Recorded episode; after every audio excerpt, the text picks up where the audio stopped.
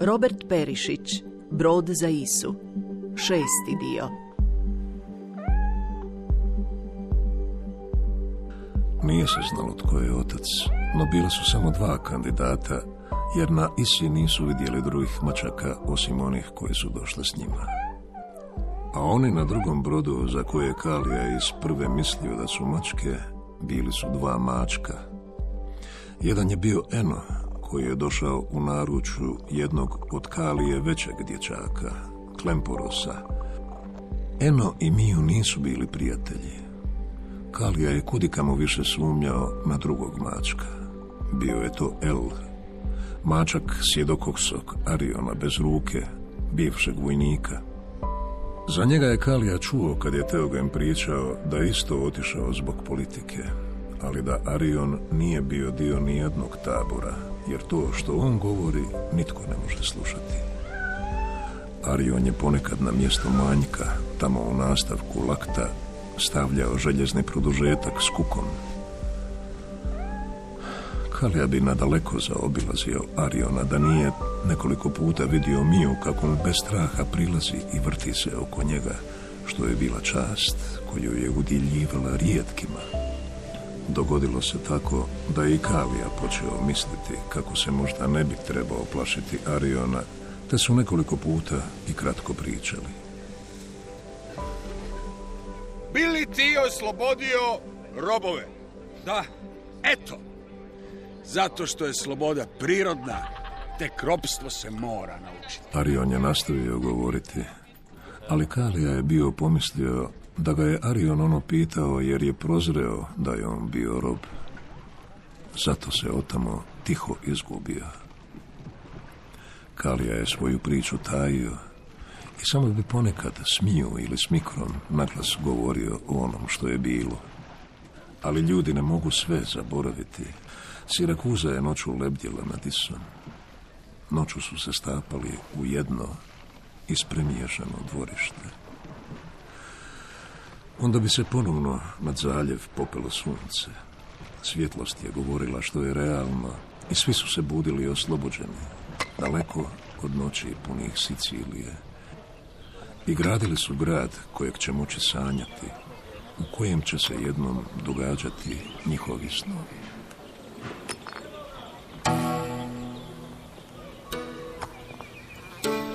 Teogen je bio valjda jedini od ljudi koji nije sanjao Sirakuzu, nego Isu.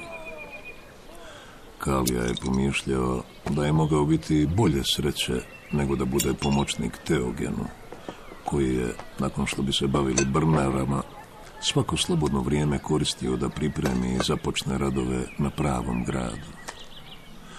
Već su on i Kalija na zapadnoj strani zaljeva povlačili dugačke konope, mjerili, tražili najbolje pravce za ulice, okomite i vodoravne, najbolje pozicije za insule kuća između ulica, pa su kopali da vide koliko je gdje duboko do kamena živca i koliko se sve to slaže s Teogenovim gradom u glavi koji je posred okomitih ulica trebao imati odvodne kanale. odvodni kanali, to je najvažnije. To je ono po čemu se razlikujemo. Odvodni kanali, a ne smrdljive palače. Kalija je s vremenom shvaćao da Oikistes i drugi nemaju iste ideje kao Teogen. Padina koju je Teogen odredio kao najbolju nije se slagala s onim kako se inače radilo, jer su Grci smatrali da upravo zbog smrada grad ne smije biti tako izložen suncu. Padina je tu najbolja. Najravnija i podloga je dobra. Oni se ufaju u sjeverni vjetar. Kako im nije jasno da gradimo novi grad? Možemo spojiti i sunce i zrak. Kalija, zaširi ruke.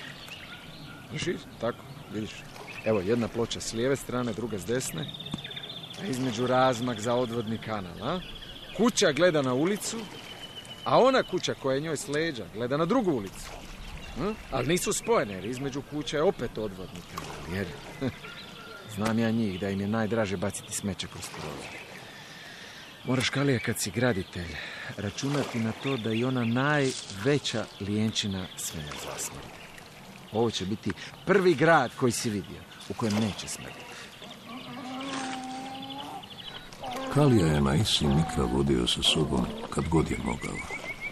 Kad je Mikro išao s njima, nosio je njihovu vodu, hranu i konope. Ali ako bi ga morao ostaviti drugima, on nije znao kako je Mikro. Znao se vratiti i vidjeti bol u Mikrovom pogledu. Kolonija je, govorili su im, na početku poput vojske, a magarci su, vidio je, bili najniži vojnici.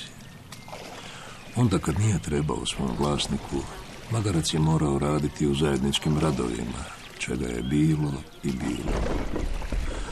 Kalija je sad bio mikrov vlasnik, a zapravo se više pitalo Teogena koji je postao nešto kao Kalijin staratelj. On Mikra, kao i svoju magaricu Isihu, nije imao namjeru štedjeti. Magarac pije puno vode i tu vodu mora zaraditi. Istina je da on nosi, ali je i pije, a to je voda polisa, ali voda je iz zemlje. Da nema polisa i da ne gradimo grad. Ti ne bi nikad vidio tu zemlju. Nema zemlje. Nema ničega, zapamti, samo polis postoji. I sve ovo što vidiš, ti nikad ne bi vidio da te polis nije dobro. Moramo znati što je prvo, a što ti se pričinjava.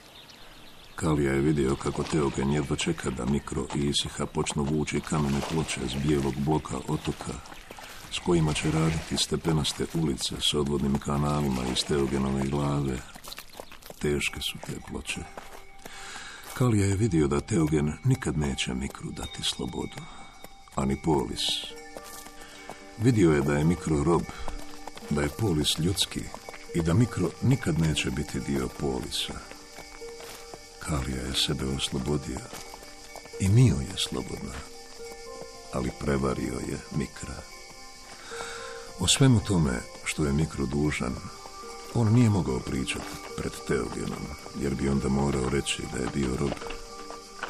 Mogao je o tome pričati samo s Miju i s Mikrom u onim trenucima kad bi ga uspio povesti sa sobom, kao da imaju nešto raditi, pa bi onda s Mikrom otišao u šumu. Miju, čiji je trbuh rastao, pronašla bi ih tamo pri vrhu brda nad Isom, kod nakošene stijene, kraj jednog hrasta crnike. Gledali su od ozgo prema moru, prema otocima u daljini i nepoznatom kopnu. Skriveni kao nekad. Kalija je samo želio pustiti Mikra bez tereta. Znao bi na povrtku da će ga Teogen dočekati ljutit ne zato što su mu Mikro i Kalija baš uvijek trebali, nego zato što nije podnosio njihovo druženje. Jednom, kad ih je dočekao posebno bijesan, činilo se da će udariti Kaliju, pa se Mikro ugurao pred Teogena i Miju mu je ometala korak. Onda se Teogen predomislio i grubo za vrat primio i zajahao Mikra. Vi ste težak čovjek. Pa što? Vi ste, Teogene, previše teški i zato siđite s mikra. Muško si. Dobro je što nemaš majku. O čemu govorite? Bojim se majke. Teogene, kako izgleda to u tvojoj glavi? Misliš, grad? Ne, nego sve ono drugo. Koje drugo? Sve drugo što imaš u glavi. A? Mislim da izgleda kao tvrđava. Vidio sam čovjekovu usamljenost. Ta duša koja je rekla da drugi nemaju dušu. Onda se čudila svojoj osamljenosti u prirodi, zaranjala u sebe i tražila istinu. Ponekad bi mi se učinilo da prirodu u istinu gleda kao majku. Ta jadna, mala, drhtava duša. Ali ta duša od čovjeka, nakon što je rekao da drugi nemaju dušu, on dobar i sam, on se boji tijela i usta, odlučio je izaći i nikad se ne vratiti. Bio je tako usamljen do ludila. Čovjek, Grk, Helen. Bio je tako usamljen da mu je postalo jasno. Nema ničega drugoga. Sve drugo su stvari, udlage, objekti, meso, drvo, koža, sandale. Ja postojim i što se mene tiče, to je neporecivo.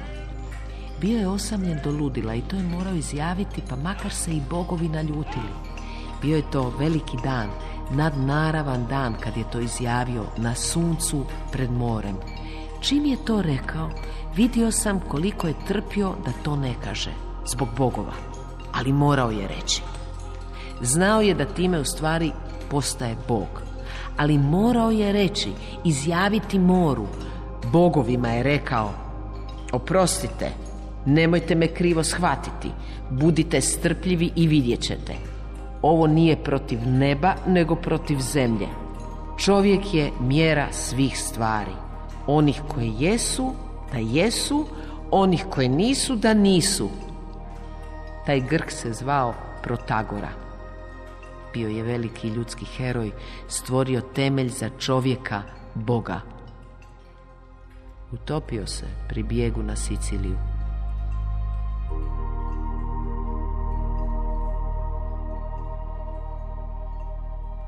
Mio se okotila u malom zaklonu pod nakošenom stijenom, blizu onog mjesta gdje su se ona, Kalija i Mikro najradije družili.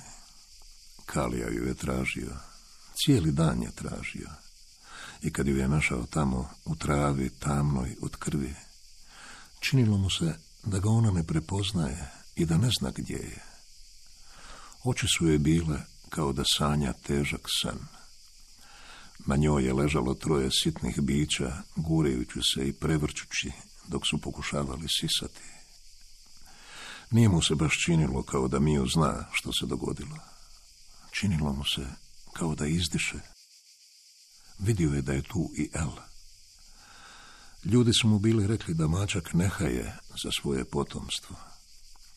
Ali Kalija je već vidio da je El bio često uz Miju otkad je trudna. Kalija je pomišljao da El bolje od Miju zna što se događa, jer je stariji.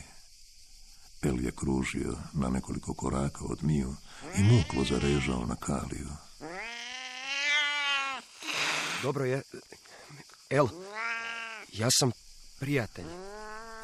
Govorio je Kalija dok je Miju pred njušku spuštao vodu u posudu koju je posudio.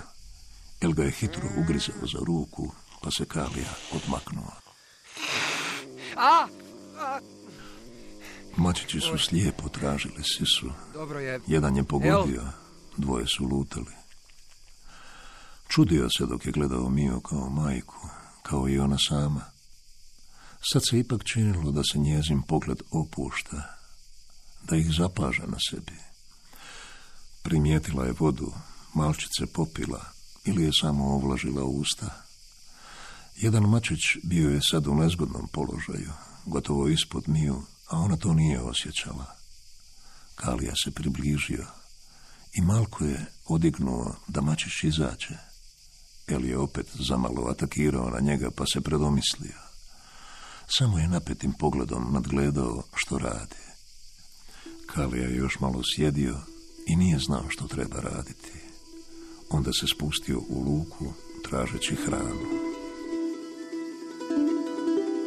Našao je Ariona koji je pristajao iz ribolova zajedno sa sjednom ženom koja mu je pomagala u veslanju. Kalija je Arionu objasnio o čemu se radi. Eli je isto tamo. On je očito otac. Mačci se tako ne ponašaju. Dođi i vidi. Arion je ponio ribu i vino. Kad su došli gore, Eli je zurio u Ariona kao da se pita odakle ovaj zna njegove poslove. Sad se Kali činilo da se Miju oporavlja. Trepnula mu je polako, sklapajući oči. Prepoznala ga je. Kalija i Arion su sjeli u sjeno razgranutog hrasta crnike. Eli je zauzeo poziciju između njih i Miju. E, živjeli.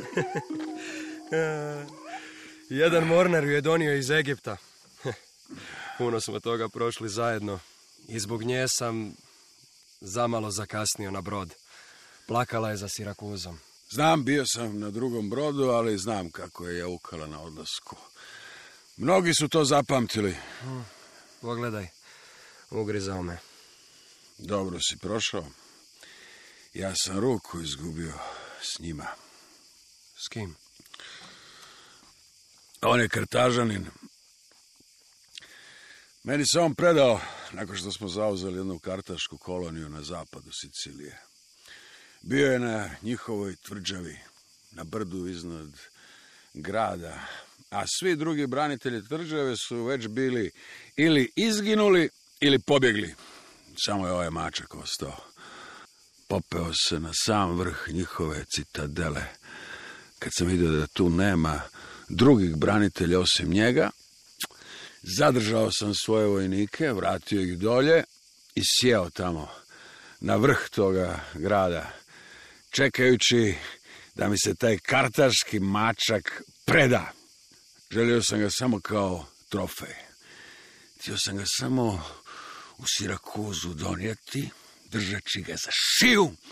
Htio sam reći, ovo je kartaški mačak, njihov posljednji branitelj. Evo ga, u mojoj šaci.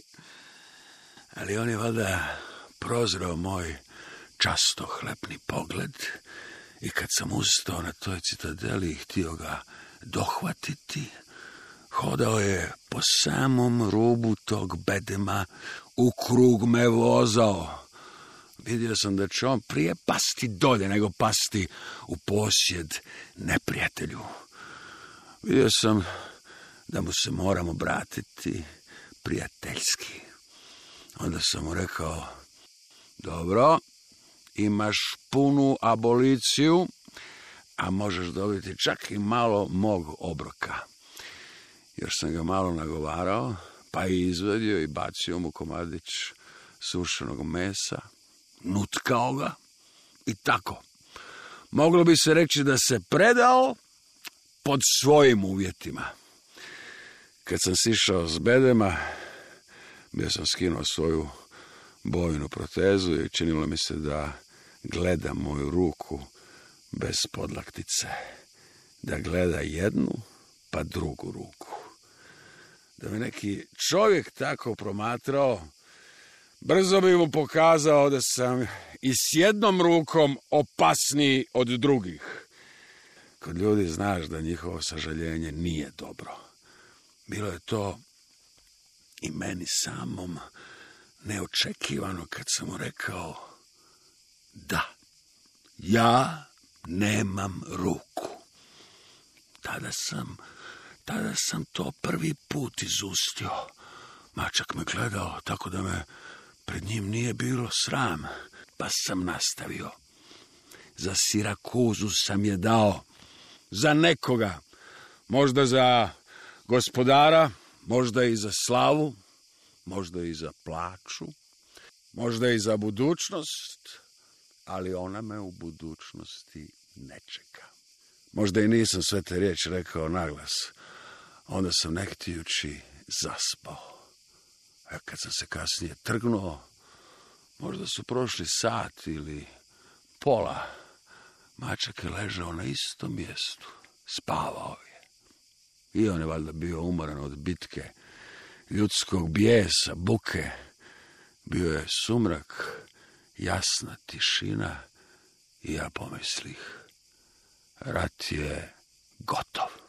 To se nije odnosilo na svijet, nego na moje ratovanje. Ja prije nisam mogao o sebi misliti osim kao o vojniku.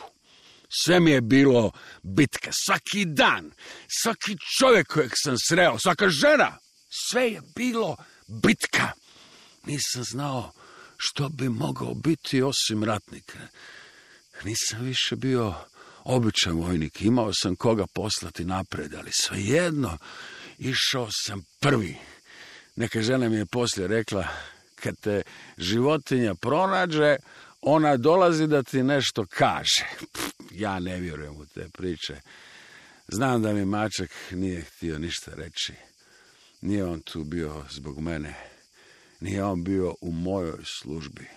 On je imao svoj put, kao ja. Ali istina je da sam ja od njega nešto doznao. Ja sam vidio da je mačak slobodan kad sam ga vidio kako spava. Bio je slobodan da ode a ostao je. Ja sam bio takav da je malo tko ostao sa mnom ako je bio slobodan da ode. Nije meni mačak htio ništa reći. Bilo je tako da sam ja sam sebi imao nešto reći. Ja sam možda bio poražen od ljudi. Ja sam bio gubitnik bez ruke što se tiče ljudi. A nisam to želio biti. Bez pomoći mačka ja ne bi razgovarao sam sa sobom gore na citadeli. Možda bi već sutra otišao u smrt, jer sam stremio opasnosti. Samo da ne kažem da moje pobjede nema. Mačka sam nazvao El. Nije on to učinio namjerno, ali on je završio moj rat i htio sam mu dati značajno ime. El je bio njihov stvoritelj, kartaški, ili od njihovih otaca Feničana. Ja mislim da se on i Miju tako dobro njuše, jer su sad oboje i Grci i Afrikanci. Grci su po nama dvoma, a Afrikanci po sebi. Vidiš, oni će ovdje na Isi napraviti koloniju.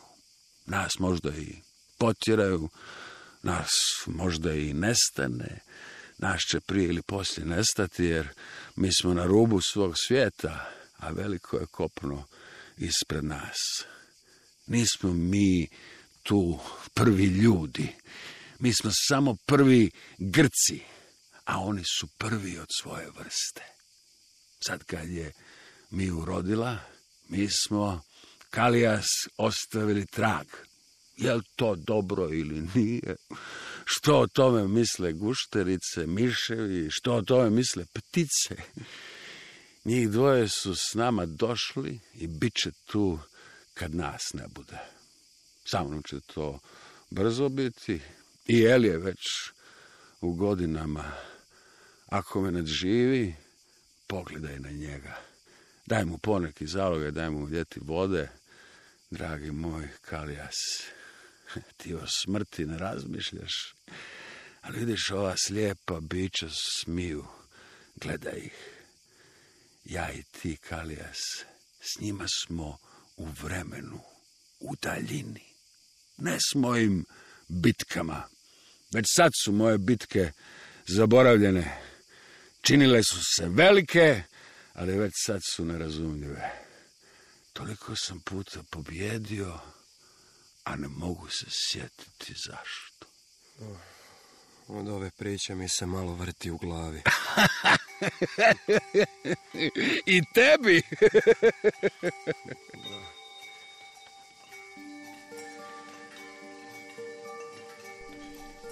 Poput šumskog stabla, kojem se oslobodio put iz sjeme i brzo se grana prema svjetlu, Kalija je izrastao naglo.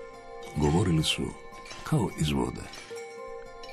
Imao je već gotovo visinu muškarca, premda mu je širina bila dječačka. Bilo je još ljetno vrijeme. Teogen i Kalija radili su u kamenolomu pod suncem, na bijelom boku otoka uzrazivali su utore u kamen i onda odmjerenim udarcima, tako da ne bi puklo na neželjenom mjestu, razbijali kamene ploče. Oblikovali su jednake kvadrate.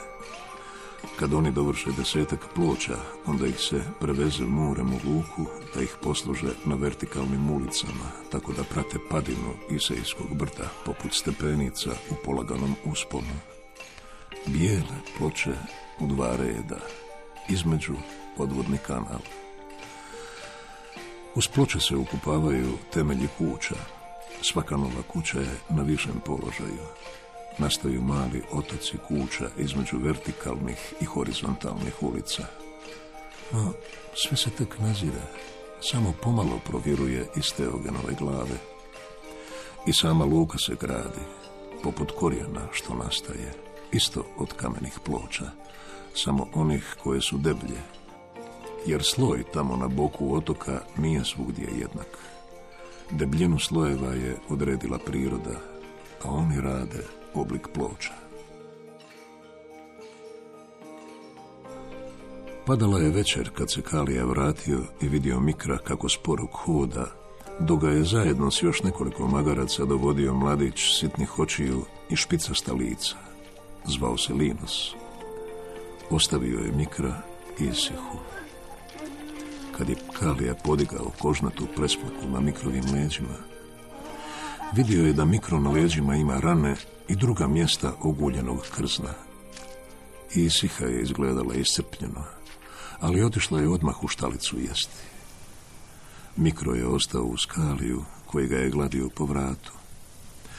Kalija je vidio da magarci kod te burna u polju rade pomalo i da ne nose jako teške terete, jer Liburni nisu gradili grad. Razmišljao je bio da Mikra proda nekoj Liburniki koja je dobra i koja ne gradi kuću, ali Teogen je, kad je Kalija spomenuo prodaju, pomeo njegov plan. Kad se gradi Apuikija, to je kao rat. I moraju svi biti u službi. Pa tako i Siha i Mikro. Nitko od njih nije platio put za Isu. A zašto su putovali besplatno? Zato da grade Apuikiju. Zašto je Mikro putovao, pio i jeo na račun polisa? Zato da gradi Isu. Ne možeš Kalija tu tek tako trgovati. Polis ti to neće dopustiti. Kako je moguće da se mikrov dug uvijek povećava? Tko je Mikra išta pitao? Već sam ti sve objasnio. Si ti glup, Kalija, da ne bi i ti postao filozof. Ja sam glup što sam Mikra poveo, a tvoj sin nije glup. Zašto njega spominješ? Zato što ti nikoga ne voliš. Nemaš ti nikoga, samo grad u glavi. Udarit ću te! I što ćeš onda? A čega se ti, Kalija, bojiš? Polisa. A jel? Pa nisi ni tako glup kao što izgledaš. Ja sam građanin Polisa. Ja sam građanin. A on je magarac.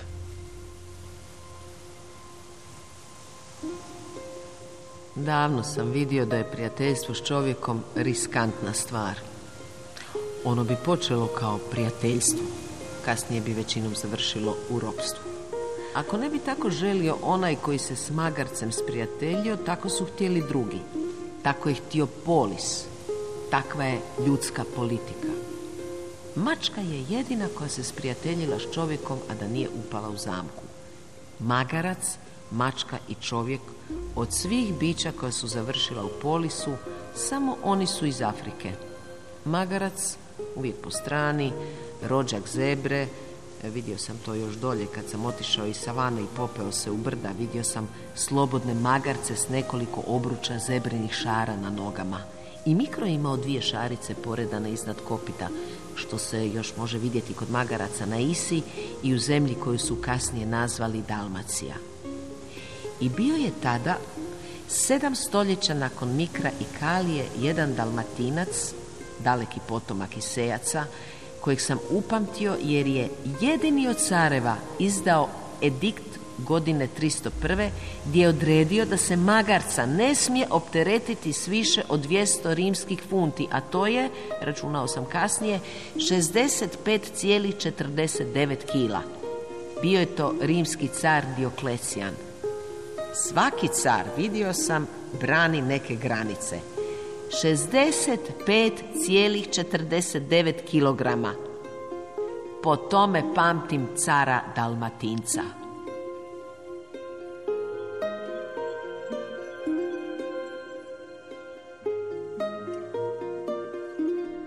U današnjoj emisiji slušali ste šesti dio romana Brod za Isu Roberta Perišića.